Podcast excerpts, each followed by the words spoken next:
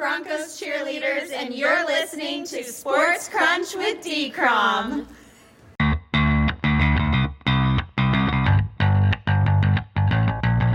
Good morning, afternoon, or evening, wherever or whenever you cats and kittens are. This is Sports Crunch with D-Crom. I'm your host, David Cromlow. And in than one week, the dreams of hundreds of young men will come true as they will be drafted to play in the National Football League. And today, we kick off our extra special week of 2022 NFL draft coverage here on Sports Crunch with a very special guest. Carmen Vitale is one of the best powerhouse women in the world of pro football, and I am not being hyperbolic when I say that. She currently resides at the Draft Network, the best 24 7, 365 NFL draft resource out there, where she is the senior NFL reporter and managing editor. But before then, she worked for the Tampa Bay Buccaneers, where as team reporter, she had a front row seat during the Bucs' road to triumph in Super Bowl 55. And she has graciously agreed to join us today to discuss all the last minute pre draft buzz and do our fifth and final mock draft of the year. Carmen, it is such a pleasure to meet you. And thank you so, so much once again for donating your time and talents to our program today. How are you? I'm fantastic. Thank you so much for having me. I really, really appreciate it. We appreciate you right back, Carmen. And without further ado, let's get started here. And as you know, this spring in the NFL can be summed up in one word trades. We have seen star player after star player get traded for a bounty of draft picks, and we might not be done. As ESPN's Jeff Darlington reported on Wednesday, 49er star wide receiver Deebo Samuel has asked for a trade. While the Niners apparently do not intend to honor that request at this time, you know as well as anybody that things in the NFL can change in a flash. Can you see Deebo getting traded either right before or during the draft? Yeah, I mean, I think that's a huge possibility. And I think if the price is right, uh, obviously Deebo is crucial to that San Francisco offense that's now, you know, has a few question marks to it. Um, and, you want to keep as much continuity as possible. And I think as a GM, you of course want to say, no, I don't want this guy to go anywhere. And that's the politically correct way to handle that, or to at least handle it publicly. Um, but if you've got a guy that's, you know, unhappy where he is, then I, your hand is kind of forced.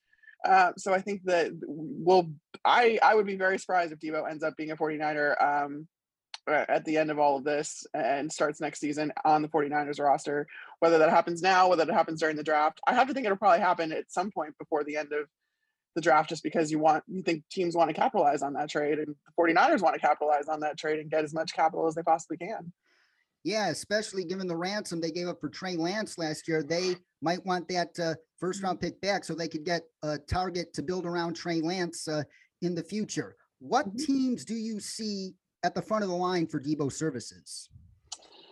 There, I have to think that Kansas City is up there. I don't know how much you know they can make happen or or what the asking price is. I mean, this guy's a 26 year old wide receiver running back combo, but at the end of the day, you also have to pay him. So you you can't if you give up a king's ransom for him. That's that's not where it stops. You still have to pay him. He wants to be paid like you know like top three receiver.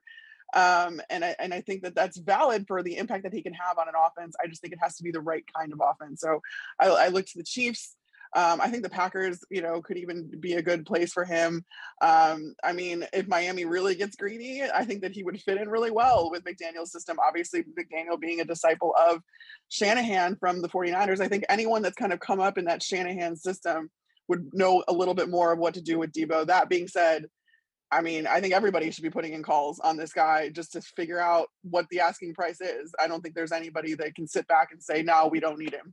Because I think every team could need him. Oh, absolutely. And another team that's been speculated to have uh, interest in Deebo is the New York Jets. Keep in mind, their offensive coordinator, Mike LaFleur, also coached under Kyle Shanahan with Mike McDaniel in San Francisco, and they made an aggressive move to try to trade for Tyreek Hill. And uh, Joe Douglas at his press conference uh, on Thursday said, uh, We're going to be aggressive, and uh, I believe we should expect the Jets, especially with the draft capital that they have, to be Yep. fully in on Deebo and uh, maybe even be considered the leader of the pack because uh, the Chiefs are a little tight on the cap. And Jeff Chadiha, who is out of the Kansas City area of NFL Network, said this morning uh, the Chiefs uh, view their chances of landing Deebo as a long shot. Yeah. And then I think most teams do, especially publicly, because you never want to say, oh, we think we're close. And then you know, look at what happened with the Jets when Tyreek Hill ended up going to Miami. You know, it kind of leaked out that the Jets thought they were close, they were optimistic about it, and then it didn't end up happening. So I think that you kind of mums the word until then. But I, yeah, I mean, the Jets, the Jets are capable of making John Lynch in San Francisco an offer that he can't refuse, essentially, with all the capital that they have if they're willing to part with it. That being said, I don't know if that's the smartest move because the Jets still do have a lot of holes, and I think they need to address a lot of things in the draft still. Um, but I mean, again, like I said, this guy is an impact player. He can do it everything, and especially if you're willing to build an offense around him, um, you know, the sky's the limit. So I, I would, I would understand um, uh, Joe Douglas's desire to go out and get him too. Definitely, and regardless of how the situation with Deebo Samuel unfolds, Peter King said in his Football Morning in America column a week or so ago that he sees a lot of trades going down during the draft. Uh, for example, Saints general manager Mickey Loomis told Peter King in that column that since the consensus on draft boards across the league is the smallest it has been in a long time, maybe ever, he expects a player the Saints have graded in their top 20 to be within striking distance for them at 49 overall. And another GM anonymously said he could see teams without a first round pick this year trade next year's first and second to move as far up the board as possible. Just how robust do you see the trade market being on draft day itself? Well, I think it's an interesting um, thing to kind of mull over, especially also because there's a lot of teams. Not only are there team, a lot of teams, I think eight, I believe, that don't have first round picks, but there are also multiple teams that have multiple first round picks, and that gives you a lot of flexibility as far as capital and to move around and to move up and, and everything like that. So I think that that's maybe more of the reason that I also think that there are going to be more trades, just because of the fact that, I mean, is like the Eagles, for instance, is making two picks within three spots the right move, or do you package that? You move all the way up and you get the guy that you really want, um, and and or so you know something to that effect. Um, it'll be very very interesting though. This this this draft really is a crapshoot. I feel like more than any any others have been in, in recent memory because you just don't know how it's going to fall, and I think quarterbacks are really going to dictate that um, and we're going to see how you know how early how late these guys go um, and it's just but it's interesting because we're fighting over guys that a lot of scouts and coaches and stuff don't even have first round grades on uh, but it doesn't change the fact that there's a lot of teams that still need a quarterback and the, the pickings are slim. So i think the quarterback market will dictate a lot when it comes to this draft. You said it there carmen and speaking of quarterbacks uh, let's talk about this quarterback class for a moment. While this year's quarterback class is very underwhelming, as you alluded to, they still figure to be a central theme for how that first round unfolds. And we will very likely see three single callers get their names called next Thursday night, if not more. And the only mystery is when exactly they'll come off the board. So here's a hypothetical. Let's say the Carolina Panthers at six actually stay put, yet draft one of the top three offensive tackles, whether it be Evan Neal, Ike Ekwonu, or Charles Cross. When would you anticipate the first quarterback being selected? I mean, I think it was it, it was probably before the Panthers. I think it I think it might be the Lions. I'm buying into this whole Malik Willis to the Lions thing. Um, I think Dan Campbell is crazy enough to do it. I, I think that you know honestly, Dan. I feel like people are kind of unfairly saying that Dan Campbell could be on the hot seat. He hasn't realistically been able to do anything with that roster with the Lions after just a season. So you give him at least two more i feel like and and this is when it kind of comes down to him really having control and having a vision and if he wants to shake things up i you know i think that that could happen very realistically. Um and then i also think that there's i think the steelers are going to have to make some type of move um to come up because especially if malik does go that number two spot that leaves kenny pickett and then like you said if carolina doesn't end up taking a quarterback um, which I'm on both sides of that. Carolina's just a mess. I feel like they've become the new Jags, um, which is terrible to say, but like they're just I don't feel like they have a they have a direction that they're going in. But that being said, I mean, then you're looking at Kenny Pickett, and then is it Desmond Ridder? Is it Matt Corral? Like that third quarterback spot? Yeah, I think at least three quarterbacks will go, but like I don't know which who that third quarterback is going to be, and I think it's going to be team dependent. Um, but I don't think the Steelers can sit back where they are and expect to get a quarterback down there that they really like. Um, and I don't know how how they'll facilitate moving up like that, but it's going to be like I said, everything is going to be dictated on these quarterbacks, and I wouldn't be surprised if you see more like four quarterbacks go in the first round because that position just always rises. Oh, it most certainly does. And I totally agree with you. The idea that Dan Campbell is on the hot seat is just absolute nonsense. I saw the Lions in person twice last year, once in Chicago, uh, the other time in Denver. And uh, Dan Campbell just had those guys playing hard the whole game. In, in that game against the Bears, if it weren't for uh, a lot of blown opportunities in the red zone, they could have won that game. And in that game against Denver, yes, uh, they got they got clobbered in that game, but they were COVID and injury riddled that game. Yet they threw a very admirable counterpunch in the second quarter uh, that made the game more interesting than it uh, could have been uh, given the mm. eventual outcome of that game. So I could definitely see the Lions uh, taking Malik Willis. Plus, he could sit for a year behind Jared Goff right. and uh, iron out all the kinks. It's not the worst landing spot from whatsoever. No, I think that, and I think that that's what it's going to take for Malik Willis to be successful in this league. I don't think that, I think the learning curve is going to be pretty steep for him. And I don't want him to go into a situation where he's expected to perform right away. I think that's the worst, that's the easiest way to ruin a quarterback um, especially a guy that's coming from a smaller program. And I mean, he's got a different skill set, and he's got a skill set that, like, that this is the way this league is trending, right? With these dual threat quarterbacks. But I I want him to be able to develop, and Jared Goff would give him that chance. He wouldn't be expected to come in, and I mean, the Lions in general. I mean, I don't think anybody's expecting them necessarily to be contenders quite yet. I think they're building towards it but it's a really low pressure situation and so that's why i think that malik would be so good there and again like i i I'm kind of like when Detroit hired Dan Campbell, I was like, what is this experiment? But in talking to people and talking to guys that played for him, I, I have a good friend on their coaching staff.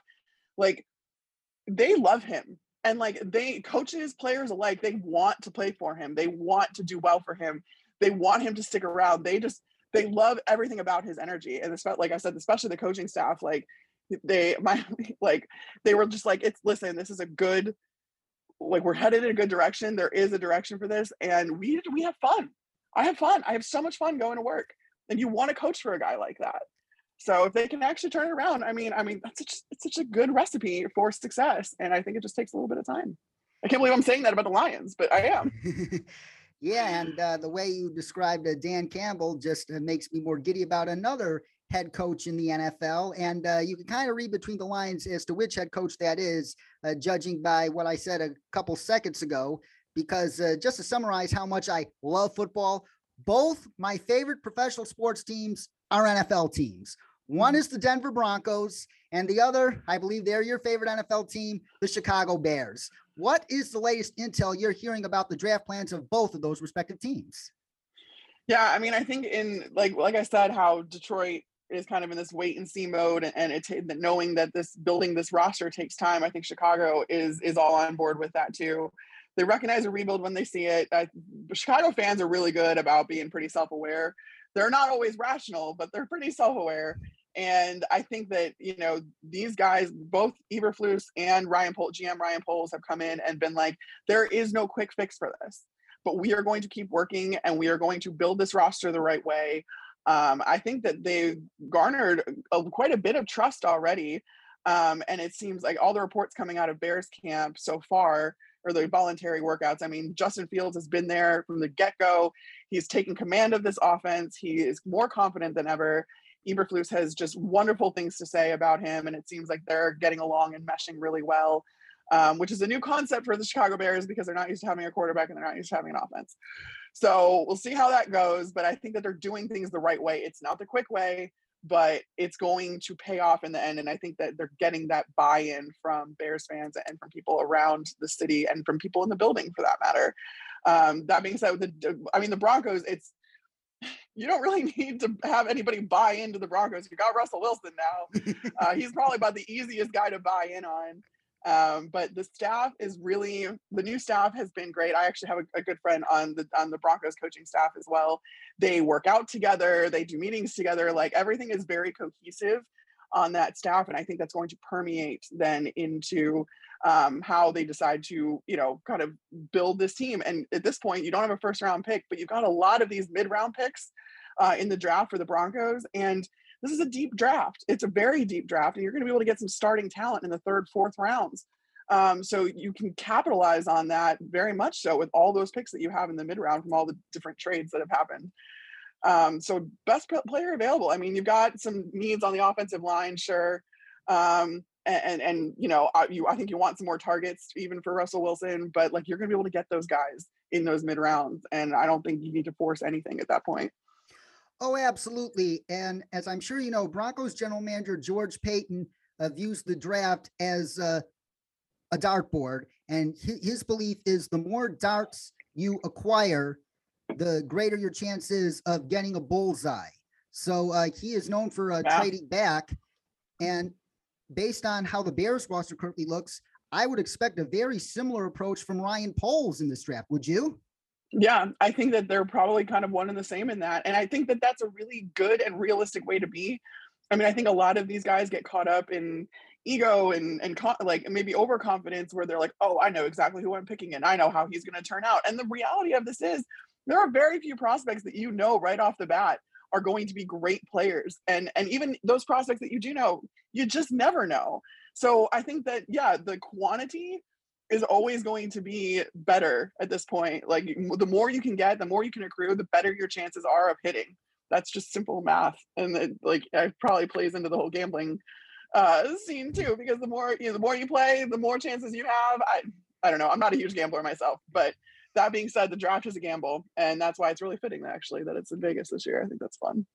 Oh, absolutely. And speaking of Vegas, Carmen and the Draft Network crew will be in Vegas next week for the draft. And if you want to meet up with them, uh, go to thedraftnetwork.com for more information. And now we have a listener question from my friend Garv, who happens to be a Packers fan. And uh, both you and I feel the same way about the Packers, but nonetheless, we have to answer this question.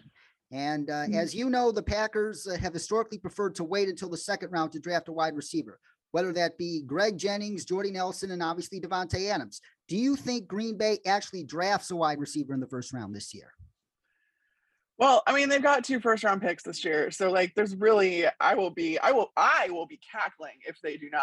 I will find it hysterical if they don't, but I have to think that that's on the agenda for the first I mean, you've just got nobody for Aaron to throw to and I have to imagine that like because all those reports came out that Aaron knew that Davante was, you know, going to be traded or that was at least an option when he re-signed.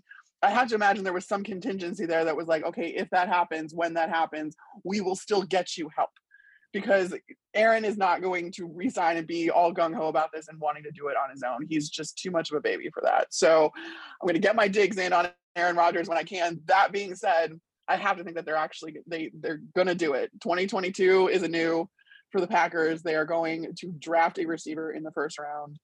If they don't, like I said, I will be cackling. I will get Paige. Paige and I will just be snickering in some sports book, um, you know, at, at like at the draft in Vegas, just loving life. If that doesn't end up happening, but I have to imagine it does. Oh, absolutely. And if that happens, uh, I'll be snickering with you and Paige and Courtney in spirit, so to speak. Let's just put it that way. And uh, with just a week before the draft, we always tend to get hot buzz about certain players rising up boards and others falling down boards. Which players do you believe will get drafted much earlier than anticipated? And which players do you believe will be drafted much later than anticipated? I hope that Kyle Hamilton goes higher than I, this whole positional value thing with safeties and that being a reason to not draft him in the top 10, in the top five for that matter. I mean, like he's the number one graded prospect on TDN's board or has been for a while. And I just, I don't buy into the fact that just because it's a safety, that means you don't take him early. Um, and historically, we haven't seen that. But then this game, the way it's going, I, good safeties are, especially one as rangy and versatile as he is, I mean, you need all the help you can get on the back end with all these receivers. Um, so I would love to see Kyle Hamilton go. I would love to see him go in the top five, at least the top 10. Um, I'm just such a huge fan of his, which is again a weird thing for me to say about a Notre Dame player. But that being said, that speaks to how volumes as to how like wonderful of an athlete he is.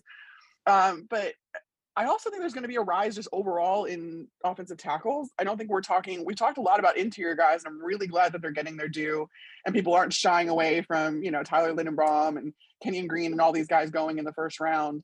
Um, because I think, again, they've been unfairly victimized by this whole notion of positional value as far as um, interior offensive line goes. But I think there's a lot of teams that sneakily need a tackle and I think that there's you know more teams than than we've been talking about prospects as far as prospects that could go in the first round. Um, so I would, I think that there's might be a rise in tackles. You might get some more tackles um, up the board and uh, just offensive line in general. But that could also be wishful thinking just because I always root for those guys. I want them to get their money. I want them to get their due. Um, but yeah, and then uh, Jalen Pitre is another safety. I should have probably said this along with Kyle, but again, the positional value, not I, I don't buy into a lot of it. Uh, but I think Jalen Pitre is a guy that a lot of people around the league really, really like. Scouts and stuff that I've talked to really like him out of Baylor, and I think he could sneakily kind of get in there in the first round, maybe in the later later parts of the first round. I think people would be even over Lewis Cine um, out of Georgia. I don't know. I think those guys are kind of neck and neck as far as prospects go, and in the eyes of a lot of you know people I've talked to around the league. Um, and yeah, I don't know. And so I, as far as like guys that'll fall out, I don't I don't really have anybody off the top of my head that I can say like, yeah, he's going to go later. Maybe Derek Stingley. Um, I wasn't super like uh, he's a freak athlete. Um, and this is probably just me being the, the reporter bias, obviously, that I have.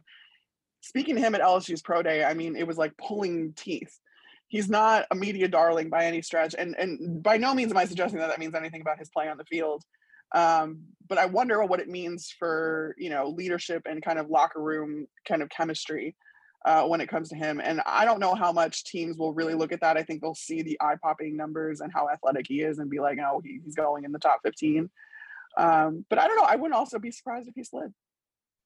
Yes, and uh, you bring up a tackles rising. Uh, is uh, Bernhard Raimann a name we could yes. watch out for in the later part of the first as well? Later part of the first, yeah. I've seen a few mocks actually with him kind of sneaking up into there. And that was kind of uh, honestly, that was one of the things that kind of sparked like, well, this team needs an offensive tackle and this team also needs an offensive tackle. And then again, but I think it all just to bring it all the way back, like this is going to be dictated on how many quarterbacks are taken in the first round. And and I think it hinges a lot on that sixth pick with Carolina and what they end up doing um, if they you know take away an offensive tackle from the board or not, or if they take a quarterback. We'll see. Absolutely. And another reason why I personally agree and see Raimann uh, sneaking into the late part of the first round is because uh, this uh, tackle class, there's like five tackles uh, at the top of the board. Uh, obviously, the big three, Neal Ekwonu Cross. Then you got Trevor Penning from Northern mm-hmm. Iowa. Then you got Raimann. But after that, it is a huge, huge, huge drop. huge drop off. So that is why I can easily see Raimann going in the uh, later part of the first round. And you mentioned uh, Jalen Pitre as well. Tony Pauline of uh, Pro Football Network reported weeks ago, if not a month ago, that the Chiefs are in love with Jalen Pitre and they see him as a potential replacement for, for Tyrann Mathieu. For and the Chiefs Mathieu. there at 29 and 30. I wouldn't be surprised if he's one of their two picks there. Yeah. I, I honestly I wouldn't be either. And I like I've said, I've, I've heard that from multiple um, sources around the league, just how much they really like this guy. And and that no one's really talking about him on the national media sector, at least. Uh, so I think that'll be interesting. I could very much see him getting into the first round. She is Carmen Vitale, ladies and gentlemen, of the Draft Network. Follow her on Twitter at Carmi V. And Carmen, we have reached the most exciting part of our program today, our fifth and final mock draft of the season using the mock draft machine that you guys, Yay! the Draft Network, put together. Carmen, Yay! you are going to be picking with the odd number picks. I'll be picking with the even number picks. You're on the clock with the Jaguars at one. Uh, I'm not overthinking this. I'm going Aidan Hutchinson. Aidan Hutchinson to the Jags. He's a great player. Let's do it. uh, yes, I am a big Travon Walker fan, and I think he could be a very, very, very good player. Don't get me wrong. But what Hutchinson brings to Jaguars, he is a culture builder. His yeah. uh, work ethic, his attitude rubbed off on everybody at that program in Ann Arbor. And that's exactly the kind of player the Jaguars need to join up with Trevor Lawrence and lead the team to better days. I think uh, Aidan Hutchinson is the ideal pick for the Jaguars at one if they want to go pass rusher over tackle. And now the Lions are on the clock. I agree that the Lions would not be a bad landing spot whatsoever for Malik Willis, but mm-hmm. uh, going back to Broncos GM George Paton, if you have any major qualm about a quarterback, do not risk it. And I have a qualm or two about Malik Willis on the field and in terms of whether or not he can reach his ceiling. So I am going to pass on Malik Willis here. Travon Walker, I think he's going to be a very, very good player. But Kayvon Thibodeaux was being talked about as the top overall pick in the draft as early as last November. And he has gotten dissed for similar egregious, nonsensical reasons that somebody named Justin Fields got this for last year. Oh, he's not passionate about the game. He doesn't care about the game. Oh, th- Yeah, that is don't buy into hogwash. Plus, I. I think the Lions have a lot more intel on Thibodeaux than most other teams because they drafted the guy who he faced off in practice for several years last year in Penei Sewell. And if Penei Sewell gave them a glowing review about Kayvon Thibodeaux, and I definitely have heard uh, things that the Lions that suggest they are interested in Thibodeaux and are very intrigued by him. I'm going with Kayvon Thibodeaux right here too for the Lions. So Aiden Hutchinson, Kayvon Thibodeaux to kick off the draft. Houston Texans on the clock at three. Well, I'm about to make this three edge rushers in a row because now I'm going to take Travon Walker. Uh, that Georgia defense was just insane. And I think he's a fantastic player. Um, and he's so versatile. And I just think that the Texans need help all along that line. So uh, they're going to get instantly better. I think you build, you can build around Travon Walker for sure. Absolutely. And uh, I think he would be very good in a Lovie Smith defense. He could line up all over that line and help you generate pressure with only four. Now the Jets are on the clock. I was initially eyeing one of these edges, but the edge cupboard is bare now. Sauce Gardner would make a lot of sense for the Jets here at four. He is that tall, long corner that Robert Saleh absolutely covets. And his play style is very similar of somebody that Robert Saleh coached in both Seattle and in San Francisco, Richard Sherman. And also Ahmad Gardner, he is like the cleanest prospect off the field in this class. He's like a, a proven leader. He's a, a- a family man. He there's just not a bad thing to be said about him. He is a guy who works his butt off, who you want in your locker room. He kind of has a similar pedigree as Patrick Surtain, the guy the Broncos took at uh, nine overall last year. Yeah, obviously it was a sexy pick because he passed over Justin Fields and Mac Jones. But as uh, Patrick Surtain showed us on the field and in the locker room, he sets a standard for his teammates to follow. The Jets need that on defense. Sauce Gardner's my pick at four. Wow. Very nice. Um, for the Giants, I mean, I feel like you're gonna have to start the run on tackles at this point because they still need to. You know, their GM was talking about how they did not put Daniel Jones in a position to be successful. I think that the first step in rectifying a situation is is acknowledging it. So they're going to try and make Daniel Jones more comfortable. I think I'm gonna go with Evan Neal here. Tackle. Definitely either him or Akeem Aquan would make perfect sense for the Giants. Both those guys are those big, beefy tackles that, uh, heaven forbid, if they fail outside, they can kick inside to guard. Those are the kinds of tackles uh, Joe Schoen and Brandon Beane drafted together in Buffalo. And I would believe that he would have his eye on one of those two tackles, although Charles Cross wouldn't be too surprising either. And now the Carolina Panthers at six. The most ideal thing for the Panthers to do would be to trade back, especially if they do intend to take a quarterback. But I don't believe they intend to take a quarterback after reading uh, Josh Norris's mock drafts because they still have a lot of cap room to get a Jimmy Garoppolo or a Baker Mayfield at some point down the road. And they just haven't had a consistent left tackle since Jordan Gross retired in uh, 2013. And I am going to go with Ikem Ekwonu as my pick at six because uh, Ekwonu, uh, he uh, has that physical mindset that Matt Rule wants in his players. And Ikem Ekwonu would uh, do wonders for whoever the Panthers quarterback is in 2022. So Ikem Ekwonu at six, Giants on the clock again at seven. By the way, trades are open. Trades are open, huh? Yeah. Huh. Um, yeah, do the Lions, I mean, at this point, you've got your top three edge guys off the board. Uh, do the Giants really need a pick now, or can they trade back and get Uh, I have a couple of potential partners willing to come up. do you? All right, let's Yes. let's explore some trades here. Yeah, I could think of uh, two candidates. One Okay. is obviously the Steelers. But Mhm. since the Panthers passed on a quarterback, I think the Steelers can hold their fire for a bit. Here is a very underrated candidate to move up here. The Los Angeles Chargers. They are trying to capitalize on the final season of what will most likely be the final season of Justin Herbert's rookie contract before they have to pay him a fortune. And uh, he is going to most likely have to get paid more full guarantees than Deshaun Watson. He just is. That's all there is to it. Oh And- yeah, I'm I'm a huge Herbert fan. Same here. Even though he plays against my Broncos, I can't help but root for the guy. He's uh, such a good guy, and uh, uh, bringing uh, his talents to uh, a franchise that has been snake bit.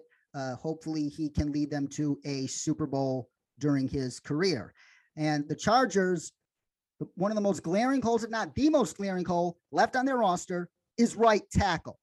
And if Mhm. you trade up to the Giants at seven and get one of the top three tackles, whether that be Charles Cross, Ikem Ekwonu, or Evan Neal, and line him up opposite Rashawn Slater, who was an absolute stud as a rookie, Justin Herbert's going to be having a squeaky clean jersey for nearly 10 years. And that is Yeah. not hyperbole. So we're going to Let's trade see how much the it takes. Chargers here and see how much the Giants and the Chargers and the Giants. Uh, I'm going to ask for pick 17. They're fourth this year. And the Chargers second next year. Send the offer. And I think the Chargers are going to improve the offer. They did approve the offer. That- Chargers are now on the clock at seven. Yeah, no. So then you're gonna take you're gonna take Charles Cross as the best tackle available. Yeah, Te- Team me up quite nicely there. Definitely. And uh and uh do you share my view that the Chargers uh could be a very sneaky candidate to trade up that we should not be sleeping on?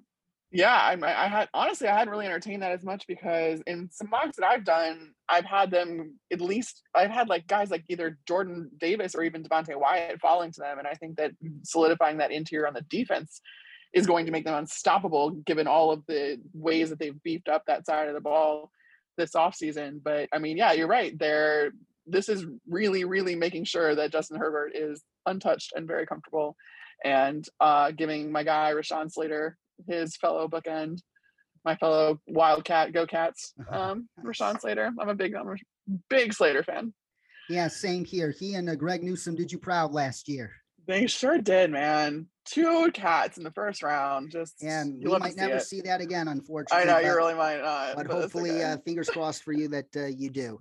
And now the Atlanta Falcons are on the clock. Last year, uh, Terry Fontenot went with the absolute best player on the board, regardless of position, and that was Kyle Pitts. And Kyle Pitts is well on his way to becoming one of the three, if not one of the two best tight ends in all of football. The same could be said for Kyle Hamilton and the safety position. And defensive coordinator Dean Pees loves, and I mean loves his safeties. And it's not just for the Dean Pees scheme, as I'm sure uh, you know as well. Vic Fangio, Brandon Staley, Bears and Broncos fans know those two guys well. It is their defensive scheme that is the most in vogue scheme across the league right now. And to run that scheme, you need safeties big time. And uh, although uh, Dean Pees doesn't run the same scheme, it's safety dependent, just like that scheme. And Kyle Hamilton is easily the best player on the board for the Falcons right now. I am going with Kyle Hamilton at eight. Good, he made it in the top ten. Yay! Well then, wow, this really tees up the Seahawks because they are in desperate need of a quarterback, and now they've got their pick. And Lock ain't the answer. yeah, I uh, I'm gonna yeah, we're gonna have to go with Malik Willis to the Seahawks. Yes. Uh, that said, uh, he could afford to sit a year behind Drew Lock, and uh, even if Drew Lock uh, stinks up the joint, so to speak, and uh, Malik uh, owns uh, his fundamentals, the Seahawks are going to be in excellent position next year in the draft with two firsts to build around him. So uh, there you go, Malik Willis to the Seahawks at nine, and now the New York Jets are back on the clock at ten. And as I mentioned, uh, the Jets uh, they may make a big play for Deebo Samuel. They did all they could to trade for Tyreek Hill. And I believe they were also hot on Allen Robinson's trail in free agency. Mhm. They were. So they need a receiver to complement what they have. Elijah Moore and Corey Davis are very good players, but they're not alpha males, if you know what I mean. They need an alpha male in that wide receiver room.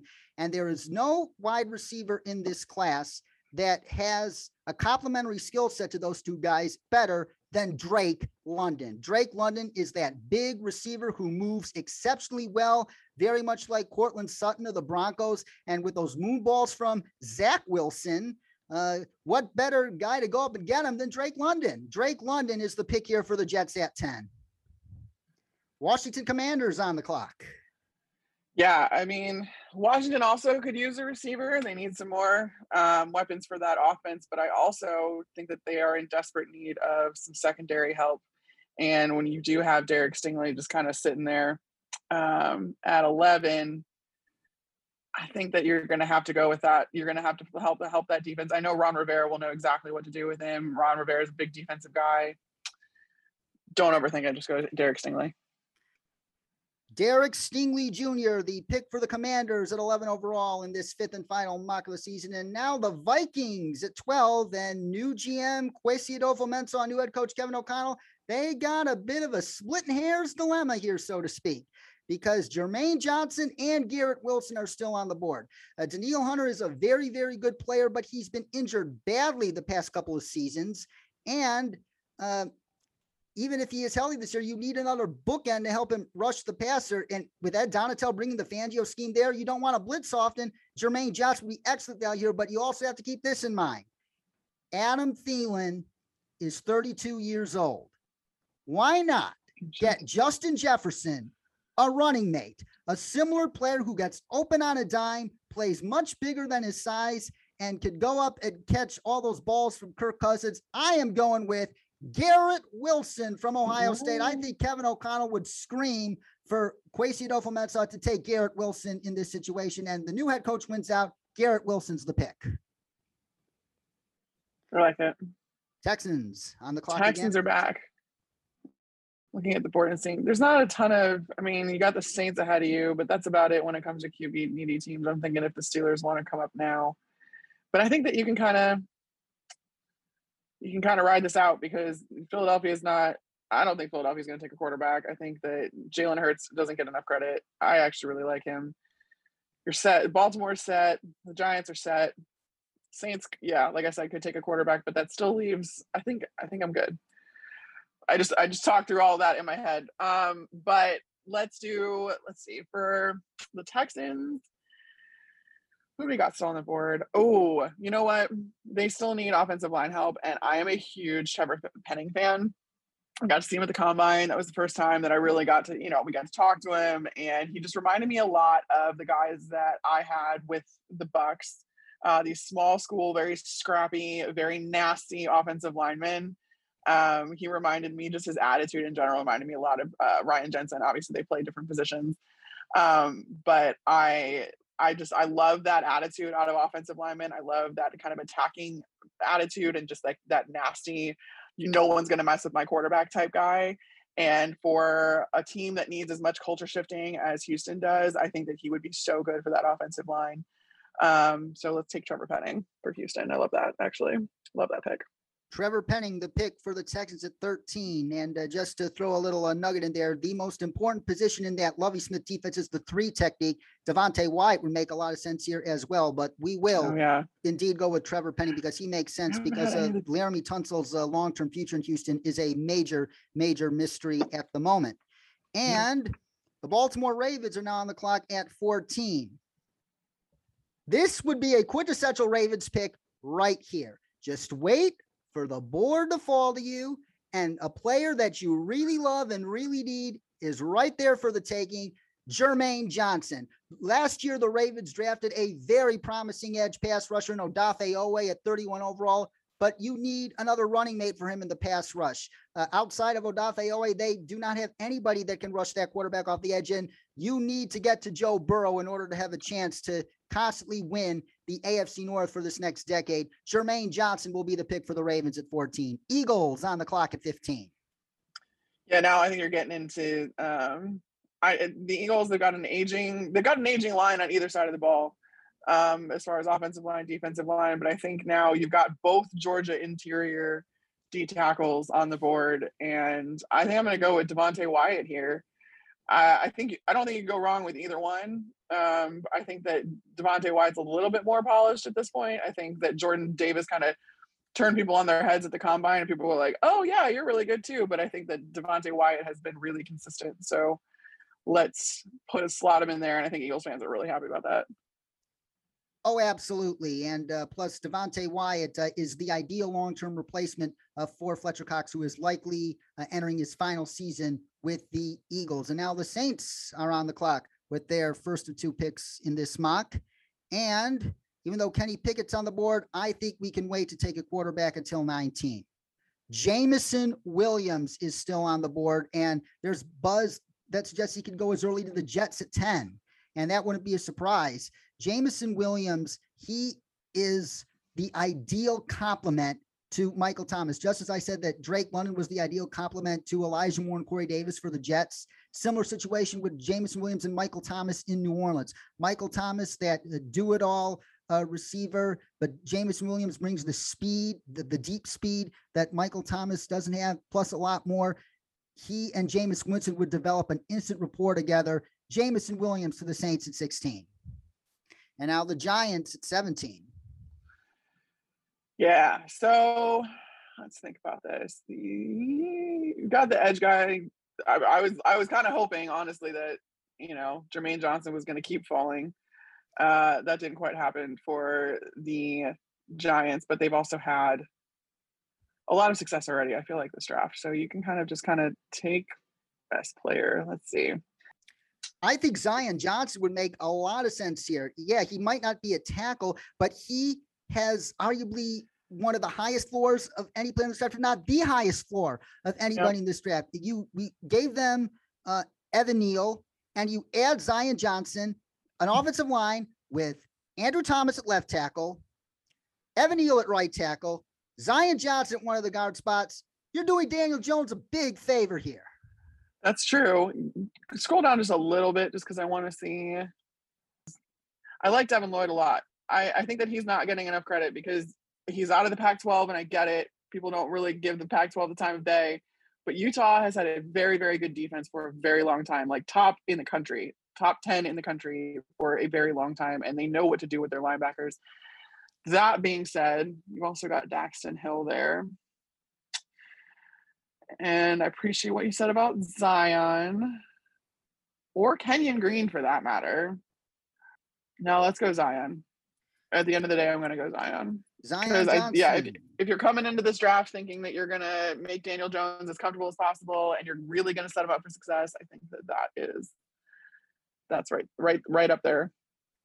It most certainly is. And now I am on the clock again with the Eagles at 18. Howie Roseman is still pissed off for taking Jalen Reagor over Justin Jefferson. He's still embarrassed by it. I guarantee you. And he is not done um, making up for that. And there is an, a receiver on the board right here, and Chris Olave, who brings a lot of the same skills that Jalen Reagor brings, although he's much more polished and much more proven entering the NFL. And a receiving core with him and DeVonta Smith, it might not be uh, big size wise, but you would get size guys eventually down the road. Uh, having uh, DeVonta Smith working underneath and Chris Olave taking the top off the defense, that would be a very good scenario for any quarterback to walk into. Chris Olave, the pick for the Eagles at 18. Saints on the clock at 19. Yeah, I think now you go for Kenny Pickett. He's still there. You kind of get the added bonus of swiping him from the Steelers right right after you. Uh, and you don't necessarily know your answer at quarterback. And I think that they would love to develop somebody. And I, Kenny has the highest floor. We'll see what his ceiling is, but I mean, he could be a Drew Brees esque type guy. So we'll see. Yet the Steelers, I think, are going to be happy with the quarterback they're going to take here, Desmond Ridder. No quarterback has had a better pre-draft process than Desmond Ridder. He has Agreed. shown his immense football smarts, his decision making, uh, and his untapped athleticism. He is like another Alex Smith type quarterback in the making. And if you could get him to the level that Alex Smith was at when he was with Andy Reid and the Chiefs on a consistent basis, you've struck gold here. And that uh, quarterback play style meshes perfectly with the play style of the Steelers. We're going to be a physical, defensive oriented team. We are going to just wear you out. And we're going to have that kind of quarterback that can play into that identity Desmond Ridder is my pick for the Steelers at 20. Yeah, I think that that's the one they want anyway. I don't know. I just have I, he see he feels like a Tomlin guy to me. Oh, very good Um, point. Yeah. Yeah, I don't know. He just does, and like, and they they talked at his pro day, and I just I don't know. I I like him for Tomlin. All right, with the Patriots, I hate that I'm about to give Belichick this guy because this is my favorite prospect of this entire draft. And His name is Trent McDuffie, and he's the corner out of Washington, and he is the perfect Belichick player. This guy is smart. He is anticipatory. He is athletic as hell. He is fantastic, and he studies tape as like he told us at the combine five hours a day. And if that's not music to Belichick's ears, I don't know what would be. And I hate that Belichick is going to get him, but I don't see them passing on someone like that. Yeah, Trent McDuffie's a very interesting prospect uh, because uh, there's everything to like about him except his Everything. arm length. They're sub 30 inches, and uh, there's not a lot of evidence of corners with that arm length succeeding uh, in the NFL. Um, do any of your uh, colleagues at the Draft Network strongly believe he can uh, buck that trend? Yeah, I think that I've, everyone I've talked to at the Draft Network, everyone I've talked to um, out in the NFL world, as far as scouts and coaches and stuff, they're all in love with this guy. And not to mention, like he's he talked even in his podium session at the combine about how he's like, yeah, I want to play safety. Like this guy wants to hit people and he wants to be physical and he wants to get his nose in there and his short little arms in there. Um, but I think that you know, given how athletic he is, and I, I forget what his vertical was, but it, it was very impressive. I mean, you can make up for having short arms when it comes to that on the outside. But if that doesn't work, then you slot him in maybe at nickel. Maybe you do kind of put him in this hybrid safety role. Whatever his best traits are, you can believe that Belichick would exploit them in that in that New England offense or defense. He knows exactly how to put all the puzzle pieces together, and he's been doing that for decades, which is why he's so good. Unfortunately, Absolutely. And now the Packers on the clock at 22. And I do not like that I'm about to give this guy to the Packers. The best guy left on the board, Jordan Davis. Remember when the Packers had BJ Raji, the freezer? This Mhm. guy was great. is going to blow BJ Raji out the water, metaphorically speaking. BJ Raji no longer plays in the league, but uh, if you thought BJ Raji was a good player for the Packers, Jordan Davis is going to be a great player for the Packers on that interior defensive line. He is going to make it impossible for teams to run against the Packers, and he could even um, offer up a lot in the pass rush as well. Jordan Davis is the pick for the Packers here at 22. Cardinals at 23. I I see them like I feel like and this could be my bias. I was I was a game day assistant for them back in college, and it was during the time I'm dating myself, but it was during the time that they drafted Patrick Peterson. And so I've always had a soft spot for, or I've always thought of the Cardinals at least having some really good secondary and defensive back players, cornerbacks, all that kind of stuff. And I would be very interested to see what I think they have some interesting pieces on their defense currently, some positionless players on that defense um, it, with it as part of the front seven. So I think you need to, in order to truly let those guys be as positionless as as they can be, you need to have you know some levels of the defense pretty solidified. So I'm going to go with Andrew Booth. Uh, the cornerback out of Clemson, and he's he's just a great, he's a solid player. He's a great player, and I think that he'll help kind of shore up the secondary for the Cardinals, which is a big need. Yeah, and the Bills two picks later might be disappointed if they make this pick a reality because I think the Bills could use a guy like Andrew Booth opposite of Tre'Davious White in that Yeah. secondary. But now the Dallas Cowboys on the clock at 24. And uh, as I said on uh, the last episode we did, which was uh, an NFC East draft preview, I see the Cowboys are doing one of three things here: wide receiver, guard, or edge. And Tyler Linderbaum is the best player on the board, but I'm not sure he is the best scheme fit for Dallas. Dallas, I believe, runs more of a uh, a power gap uh, scheme for their offensive line. Tyler Linderbaum is strictly zone, and that is why Tyler Linderbaum is uh, falling because he's not uh, as scheme diverse as uh, many around the league hope. But George Karlaftis out of Purdue would make perfect sense. Line him up opposite of Demarcus Lawrence, have him immediately slide in to replace Randy Gregory, who the Cowboys lost to the Broncos in a contractor fluffle, and Putting Karlaftis and Lawrence at defensive end gives Micah Parsons the freedom he needs to constantly move around the formation. This is what Dan Quinn wants for the Cowboys defense to free up Micah Parsons. Drafting George Karlaftis right here does exactly that. George Karlaftis, the pick for the Cowboys at 24. Oh. Buffalo on the clock. Yeah, I'm sure Buffalo's not not pleased with Steve Keim um, and taking and the Cardinals taking Andrew Booth. But let's see here. I I really like Jahan Dotson. I really like him, and I think that the Bills, the more weapons Josh Allen has, the more chance that they have to finally make it over that hump. And it's too rich. It's still too rich, I feel like, for a running back. I feel like they could obviously use some more help in the run game. Um, but no, I'm gonna go. I'm gonna go Jahan Dotson. Yeah, Jahan Dotson. Uh, they have not re-signed Emmanuel Sanders, and I do not think they plan to re-sign Emmanuel Sanders. And Jahan Dotson, uh, he has a very similar skill set to Emmanuel Sanders. He would be a perfect replacement. Uh, that pick makes a ton of sense there, Carmen. Very good job. And now the Tennessee Titans on the clock at 26. This is where I could see them drafting somebody like Bernard Raimann at right tackle. Uh, because uh, I'm not sure whether Dillon Radunz is a right tackle or a guard. And I have a feeling the Titans might think he's better at guard. And if they think he's better at guard, they're going to take Bernard Raimann here. But if they think Dillon Radunz is a better tackle than guard, they'll take Kenyon Green out of Texas A&M at this pick. And uh, I do not know what they think about Dillon Radunz, but just to shake things up just a little bit, let's just say the Titans think Dillon Radunz will be a better guard, and they take Bernard Raimann, offensive tackle from Austria and Central Michigan at 26. The Bucks, your previous employer on the clock. My previous employer. Uh, they also definitely need to solidify the interior of the line. And I think having both is, is Tyler Linderbaum still on there?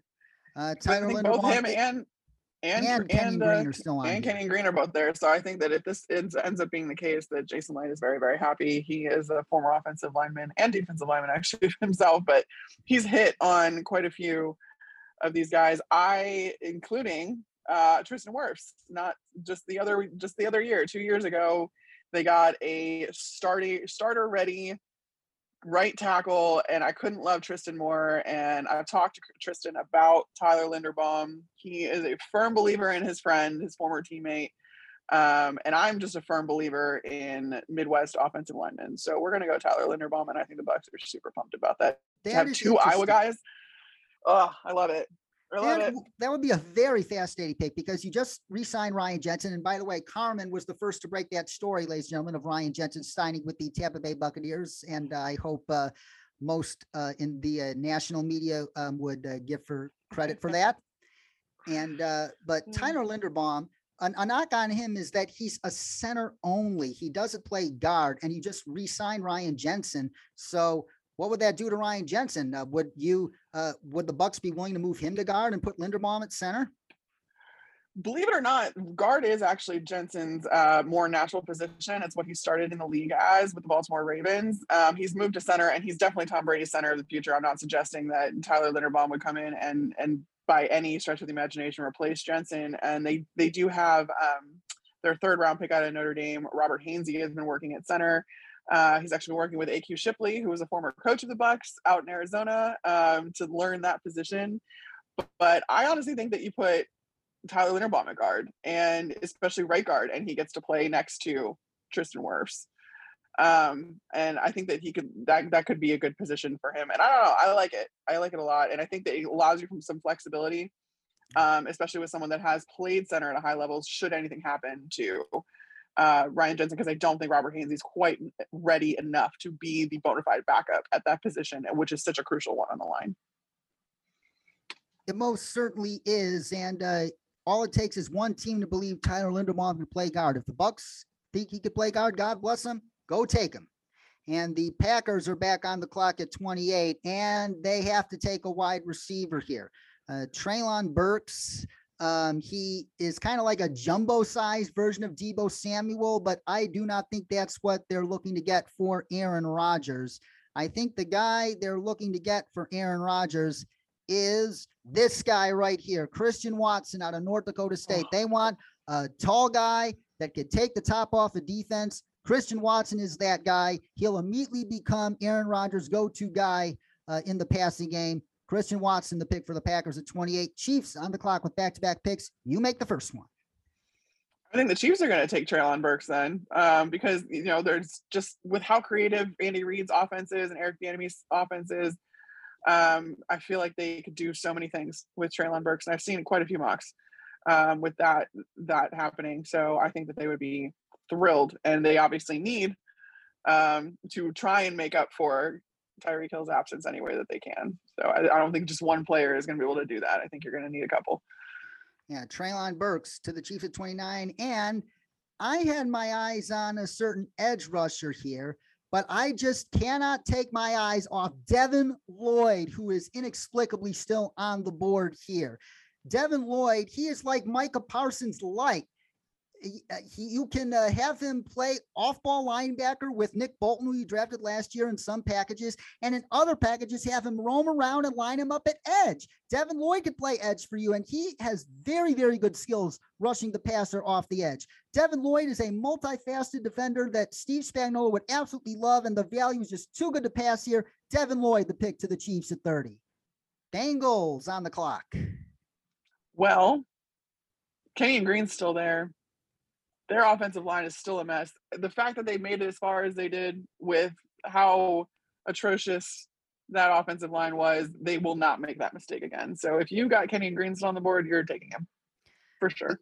Yes, and uh, I think the way they improved that offensive line with Alex Cappa and Ted Karras and La'el Collins, now yep. you put Kenyon Green at that other guard spot.